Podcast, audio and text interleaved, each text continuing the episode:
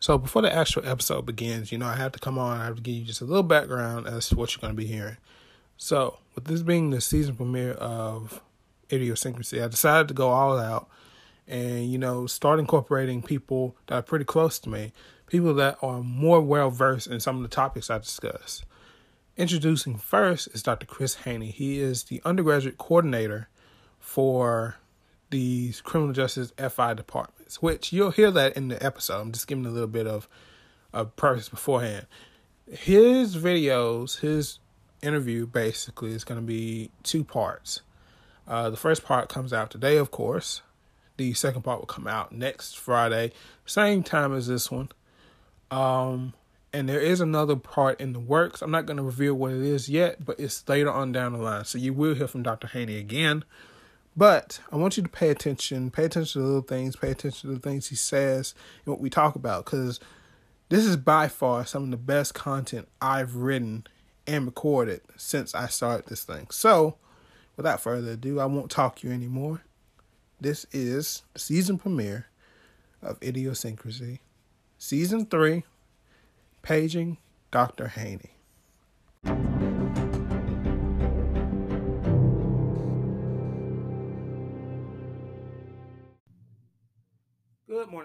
Evening. Welcome back to season three of Idiosyncrasy. I am, of course, your host, Dre, and with me, I have got an amazing guest.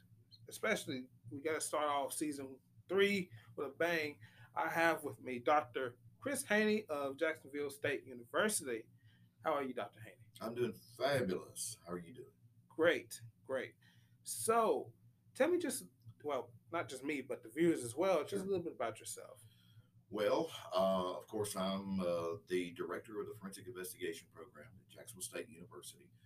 Uh, I'm also the undergraduate coordinator. That's a fancy title for saying I make all the schedules.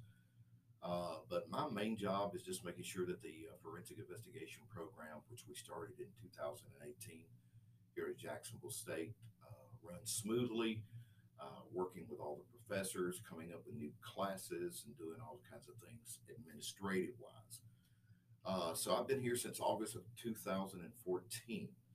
Uh, that I retired after a 24 year law enforcement career. Uh, I did several things in law enforcement. My, most of my uh, work was done around the Gadsden, Etowah County area of Alabama. Uh, my wear my hat on uh, interviews and interrogations, which is my specialty. I was a detective for a long time, investigating children physical and sexual abuse uh, homicide. Uh, I did that for a long time, uh, and I also did narcotics investigations for a long time. so, have a little bit of experience in every avenue of police work, whether it be patrol or community policing, uh, detectives. Uh, I also uh, was a, a, team leader on the SWAT team. I was a sergeant over the narcotics division. I did administration. I ran shifts. so about anything you could do in police work, I have uh, been able to experience that. And uh, like I said, I did that for 24 years, and now I'm going into year eight uh, of teaching uh, here at Jacksonville State University. Excellent, great. So, just to sum that up, this is an amazing man that I got sitting across from me here. Okay, so just keep that in mind as we progress. Um, I'll, I'll add this before we actually hop into all the questions. You know, me being a CJ major, yes, uh, and having the opportunity to interact with all of the professors as well as other students as well, it's just been an amazing experience. I tell this story uh, to anyone that asks me. You know, I started off as a computer science major. Right. I have no idea why I wanted to be a computer science major. Uh-huh. The, uh, well, I can give you the premise of that. Uh, my high school uh, senior career career. Um, we did a lot of programming and stuff, and I was like, yeah, you know, this would be pretty cool to go into and sure. you know, you know, make video games and stuff. I get to college, JSU freshman year, 2018. it's not what I thought it was. Um, it was the most difficult time I've had since I've been here, uh, and it's not not you know anything to the program or to the professor. It's just a very very intense program. Yeah. A lot of coursework is know, it's programming, but you have a lot of details. Um, so after nearly pulling all of my hair out, Correct. I decided to switch back over and go with what I originally wanted to do, and that was criminal justice. Yes. And I have loved it ever since. well, we're certainly glad you did too. So, Yeah, I mean, you know, I've I've loved talking about all of these different topics. Like you said, um, I'm currently, well, I was in his interrogation and interviews class as well as his evidence class. yes. I've had a lot of interaction with Dr. Haney here, Yes, he has. um, as well as a lot of other professors that you're going to hopefully get a chance to meet here uh, very soon. But um, getting back on topic here, getting back on topic because I can just go all over the place.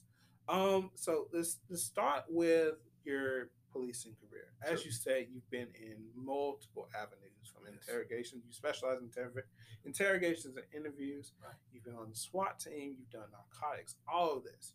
So just tell me how all of that was. You know, from you know starting as a rookie cop, going all the way up and moving into these leadership positions. Sure.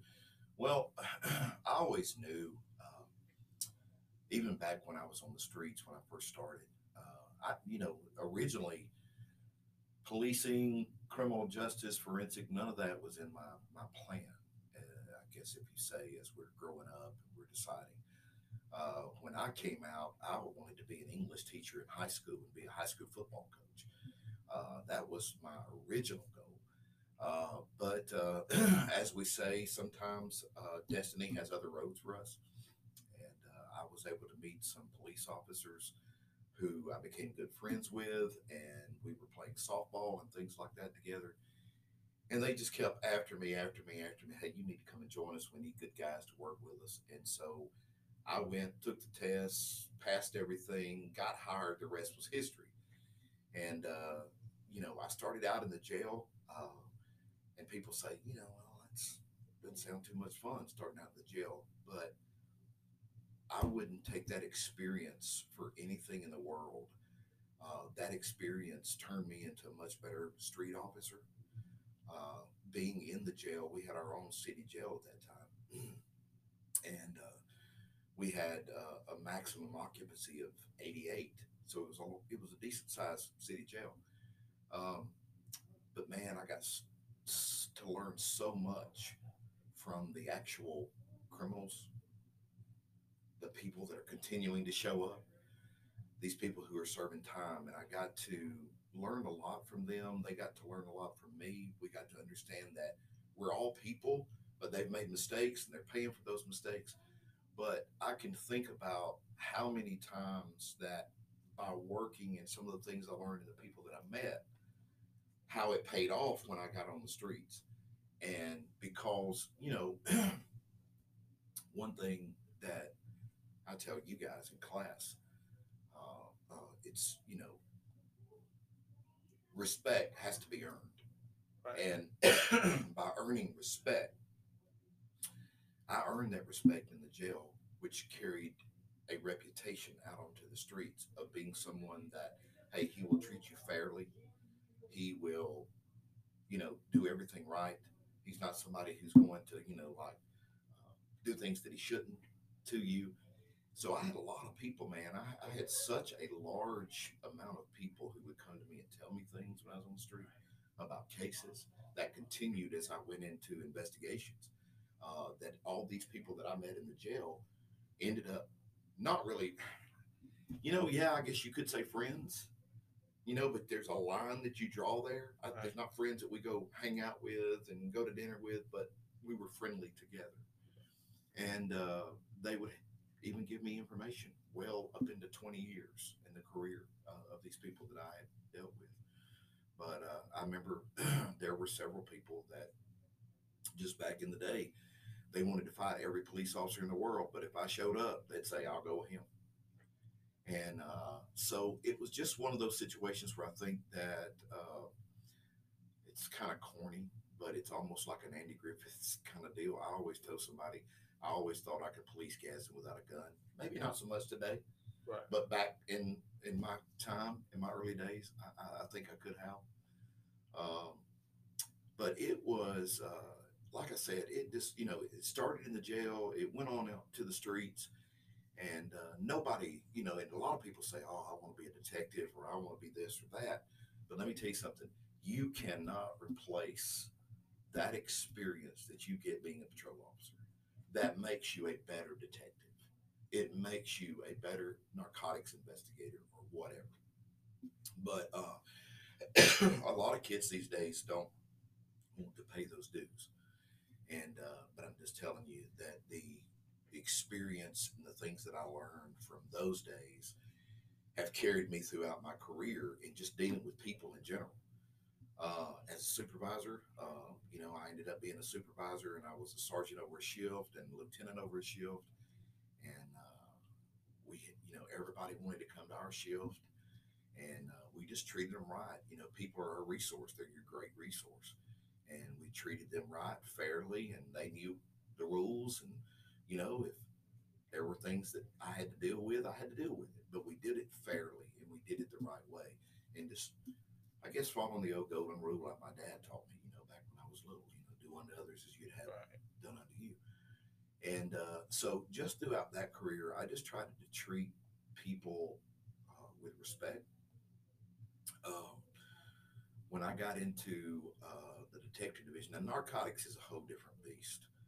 Uh, it's just, I mean, when you're dealing with, uh, you know, dopers, as we call them, when you're dealing with them, sometimes, I mean, there's a lot of psychological issues and things that are going on that is really difficult to deal with. And uh, so that's an interesting little beast in its own. Right. Uh, but man, I you know, in, in detectives, um, I, and I've told you guys in class, uh, you know, I was working for my victim, and uh, I wanted to make sure that that victim got justice. Uh, I worked over eleven homicides of children, and uh, was able to solve every one of them. And uh, I worked other numerous homicides of adults, um, and was able to solve those. Um, it's just I became good at investigations and uh, I became good at interrogating people. And uh, but when we hear that word interrogation, sometimes it kind of has a negative connotation in a way because people think of things they see in the movies or TV and they think about the bright lights and beating people and doing all this kind of stuff. right. Interrogation's not about that. Uh, interrogation is just about being good at reading people, developing a rapport, like I told you uh, in class. If you develop a rapport with them, people will talk to you. If people know that you're being honest with them and that you will uh, treat them fairly and treat them right, even though they've messed up, treat them with respect, then uh, they open up and they talk to you. So uh, I got good at that. I say part of it was because of my upbringing. My daddy was a Southern Baptist preacher. And so uh, part of that, uh, you know, I'm going to have to give him credit for because of the personality that he had. It's kind of just flourished in me. And uh, uh, so that really helped me throughout my career. Um, and then uh, I think it's also going to help me in my career here at Jacksonville State um, in just the way that I advise students and the way that I treat people in class. And you've been in several of my classes, and you know that I'll have like to have everyone involved. And uh, it's not just a me show; it's got to be about you guys. You've got to understand it. You've got to learn it. Uh, and so uh, it's just been a really good career. It's you know people say, "Would you do it over again?" I don't know if I'd do it over again if I had to start today Right. in today's time. Mhm. But if I could go back to where I was, I would have done it the same way. Right. Uh, sure, there's all things we would all change, but basically, no. I, I, I mean, I would do it again. Great, great. So you, you brought up two very interesting points here, and I'm trying to figure out exactly Sure. which one I want to hit on first. Yeah. Um, I think I'll I'll go with this direction initially. So you talked about you know building rapport with Mhm. people and Mhm. making it easier to communicate. Right. And and I, I firmly believe in that because you, you know I've, I've had very similar situations with Yes. interacting with students and things where it's like you know you have to build that relationship Mhm. in order for them to talk to you. You know, they feel more comfortable. Yeah.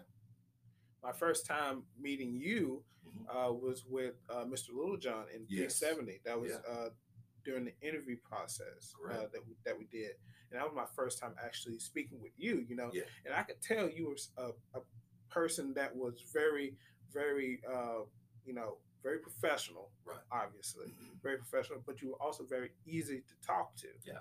You know, uh, because like I said, you know, students we have all different types of you know resources that we can go. I, I normally look up all my professors to see how rate my professor. We all know Mm-hmm. This. You know, Yeah. you want you want to see um, who's what, and you know, you had amazing rating. I was like, okay, I Yeah. you know, I'd love to take this guy, and then I actually got a chance to talk to you, and it's like, oh yeah, I really love to take this guy now because this is this is an amazing person. Right. Uh, and like I said, that's been with all the professors. Um, Dr. Murtaugh, Mhm. um, very funny story. I'll, I'll add this, and I'll, if I ever get a chance to talk to Oh, him, you I'll- guys need to I'll meet definitely- Dr. Murtaugh. yeah. You do. I'll maybe. definitely tell him this. So when I when I first started, I was looking at all the professors that was teaching CJ right, and I came to Dr. Burton. I was like, ooh, he looks like really strict, really Yes. tough. And I was like, Yes. okay, avoid him. You know, I hadn't Right. looked at any ratings or anything. I was like, we gotta avoid him. He looks a little tough. You know, judging the book by by its cover. Don't, don't do that. Right. But you know, it's it's it's a human quality. We we do that from time to time, right? Sure. And then it got to the point where I had to have victimless crimes, and it was only him teaching. I was like, okay, well, you know, buckle in. Looks like it's going to be a rough ride. And then he comes into class and he starts to talk, and I was like, the voice doesn't match the person, no, it doesn't. you know. And that was amazing. And it was like he's really a really nice guy. He knows a lot. All the professors know. we call lot. him the big teddy bear around here. Yeah. Most everybody doesn't think he is that way, but he is. Yeah. Just. I mean, such a great honestly, dude, yeah. just per, just off of those observations, I was like, he seemed really tough, but he wasn't. He was like really fun, Yeah. really, really love to interact, love to joke, and I was like, there's nothing to worry about. It's gonna be No. great. Twenty years of, of, of policing up in the Boston area. Yeah, yeah, yeah. So yeah, I mean, Yeah. he's got a he's a great wealth of knowledge of the things that he can you know give you as far as a different perspective right, on things, right. Which is really good. So dialing back in, you know, we talk about you know building those relationships, but I found that it's not always that easy. Um, there are, uh, and speaking from experience here, of course, there are certain individuals that I've encountered that you know are seeking, you know, they they want to have relationships with people, right? Mhm.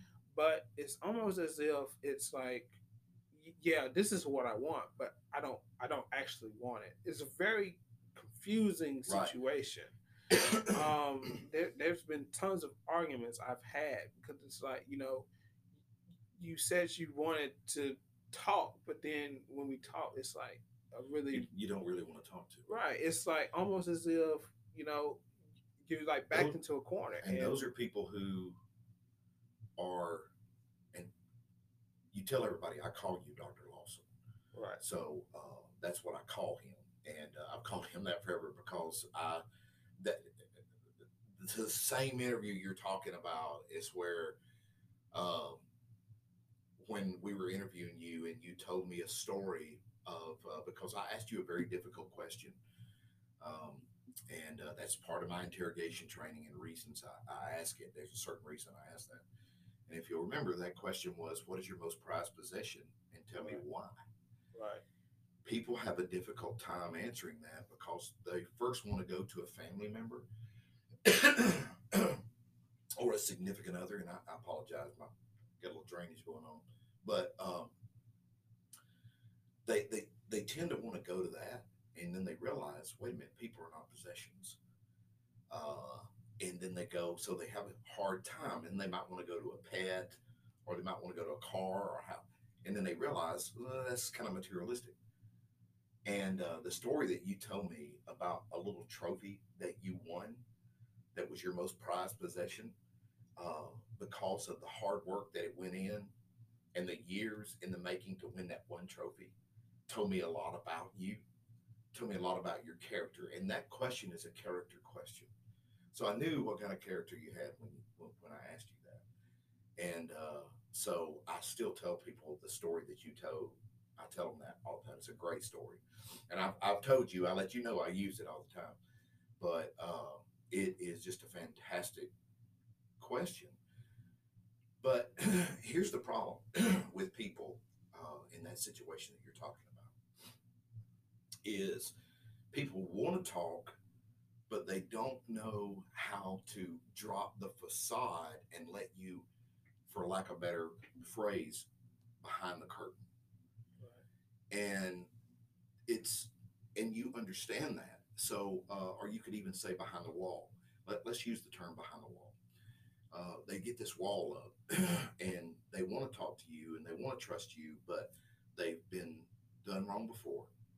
Uh, they've tried to give people information and people have used it against them before or not kept things in private or secret and things like that. So sometimes those people have been hurt or have had something come back to bite them. And so they're very uh, reticent of wanting to allow somebody else to get back behind that wall. Hurt is a, it's an interesting thing um, that what we have to learn to do is is we have to understand that we can't force someone to talk to us. We can't force people to confess to us. We can't force people. You know, uh, everybody's got a right not to not to right. speak. Everybody's got a right to silence, right? So uh, it's our job then with those types of people to chip away at the wall. So you might not break through the wall the first time you sat down with them. I've told you the story of the interrogation that lasted about three weeks. Right.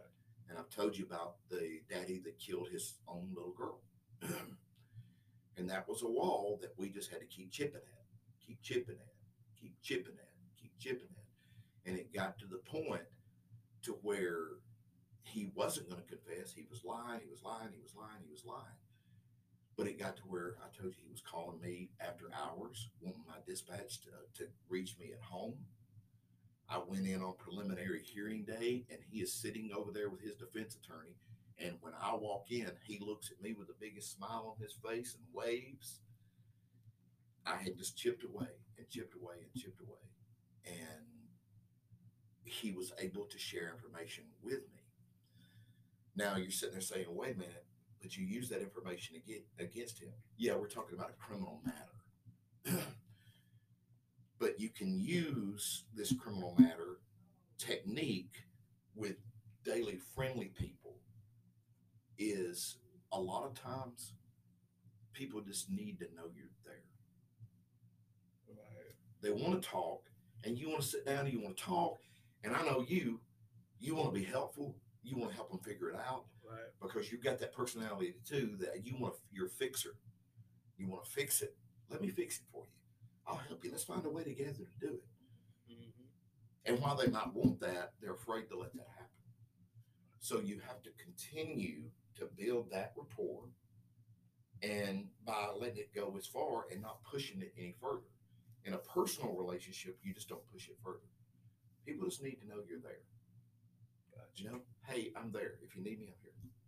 Right. You know that. If you're struggling or you know something, you know right now that you can walk into this apartment and there are people that you can go and sit down with. Mm-hmm. You know that. Uh, it may not be your parents, it may not be your friends, but you know that if you're struggling with something at school and you need some advice, you know right now because we have let you know that. You understand that you've had interaction with us and you know that we're the type of people that would close that door and say, sit down right there and let me know what's going on. And exactly. help you. So, how did you get to that point? Well, you got to that point because you had interaction with us. And this interaction, and I'm not talking about just in the classroom. We've had interaction in the hallway. We've had an interaction at events. If we see each other at ball games, we wave, we talk to each other. All of our students, we do that. we have built that relationship of trust with you over time. It didn't happen day one. Now you know you could go to Murtaugh if you needed it. Right. And just a minute ago, you were sitting there thinking, I'm avoiding him. I'm avoiding him. I'm avoiding him.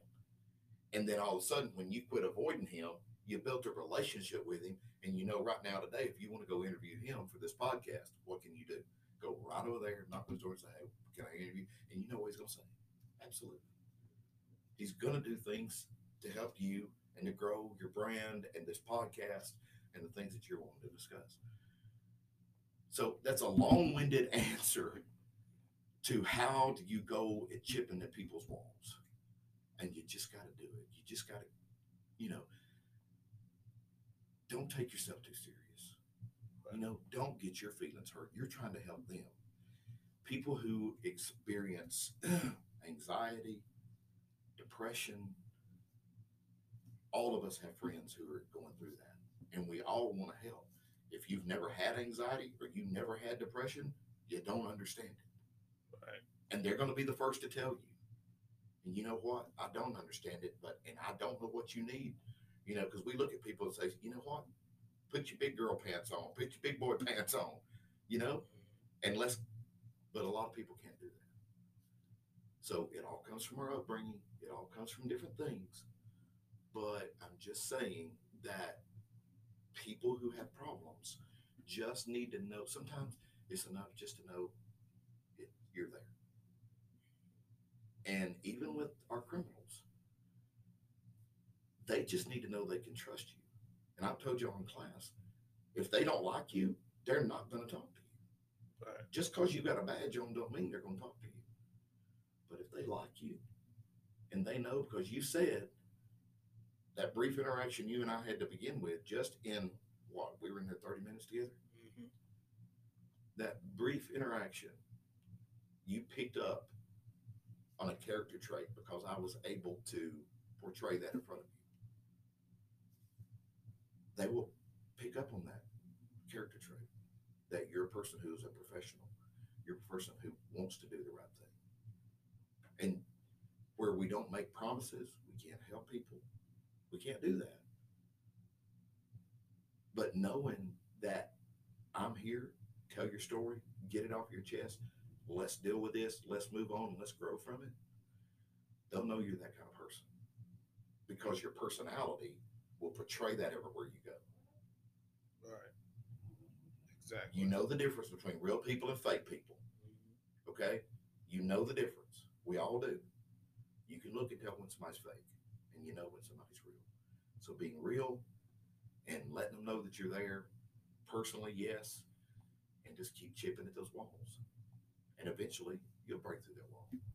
And if you don't, you probably helped that person anyway because you were there for a period of time when they needed somebody just to throw something at or just to discuss things with. You were there. So that's kind of the way you go about doing it. Brilliant statement. I couldn't have put that any better myself. I got a little long winded, but you know, No, no. again, Southern Baptist preacher daddy in me. Of got- course, you know. I understand that. You know, I think everyone honestly needs to hear that from time to time. You know, it's one thing to you know hear you know like very close people come to you and, and Right. say this, but a lot of these people are not going to even know who you are. No. for that fact, know who I am. Right. You know, and hearing it from a stranger's perspective, in a sense, it just reass- it- it's reassurance for me. You know, but but not even though only you're not a stranger, people hear people hear it in your voice. True. You can sit and listen to somebody's voice, and you can you can listen to them, and you can hear them. Right. and you know sometimes that's even better sometimes it's just listening because you're forced to listen you there's not all the other distractions of watching and looking you've got to actually use those skills that i told you about those active listening skills like right now there's things in front of us there's things all around us so we wouldn't want to do an interrogation in this office Right. we, we just wouldn't because there's too much to draw your attention. Right. So, uh, and I mean, you know, I could be sitting here talking to you and writing on something, and we closed the door because people were come, kept coming in here, kept coming in here, and so, uh, but when they're folk, when they're forced to focus on just hearing you, that personality will shine through. Exactly. It will. I mean, people who are listening to this podcast will sit there and they'll say, hey, you know, well, first of all, they're going to know, hey, that's a college student who has a really good relationship with one of their professors. And they have mutual admiration for one another. And even though he's a college student, he's teaching him, he's learning because you know what? And it's not about me. I I don't want this to sound about me. But when you leave here, you are a product of what I have put into you. Right. So when you go out there, part of me is in you. Now you're going to develop your own style, your own way of doing things. But it's like I told you, part of me is in you. Part of Dr. Murtaugh will be in you. And so you have to, we have to realize that. And which is why I think uh, this is growing as big as it's growing. You know, we're one of the largest majors on our campus. Right. We got over 750 students. Yeah. You know, Exactly. and so, uh, I mean, you know, it's just, it continues to grow and it continues to build. It's just, and I think it's because of that relationship that we built with our students and our department here. Because you know what? it's not just we all, we're this way with each other every day. Right. I mean, we're close. We're, we're a family at this department, and all the professors and all the administration and the staff and everybody work that closely together and actually care about our goal is to make this the best forensic investigation and criminal justice department in the nation. And that's where we're headed. And that's what we're going to do. Exactly. So before this ends, I hope you enjoyed this first part. We're going to come back again with Dr. Haney and we're going to get a little bit deeper into the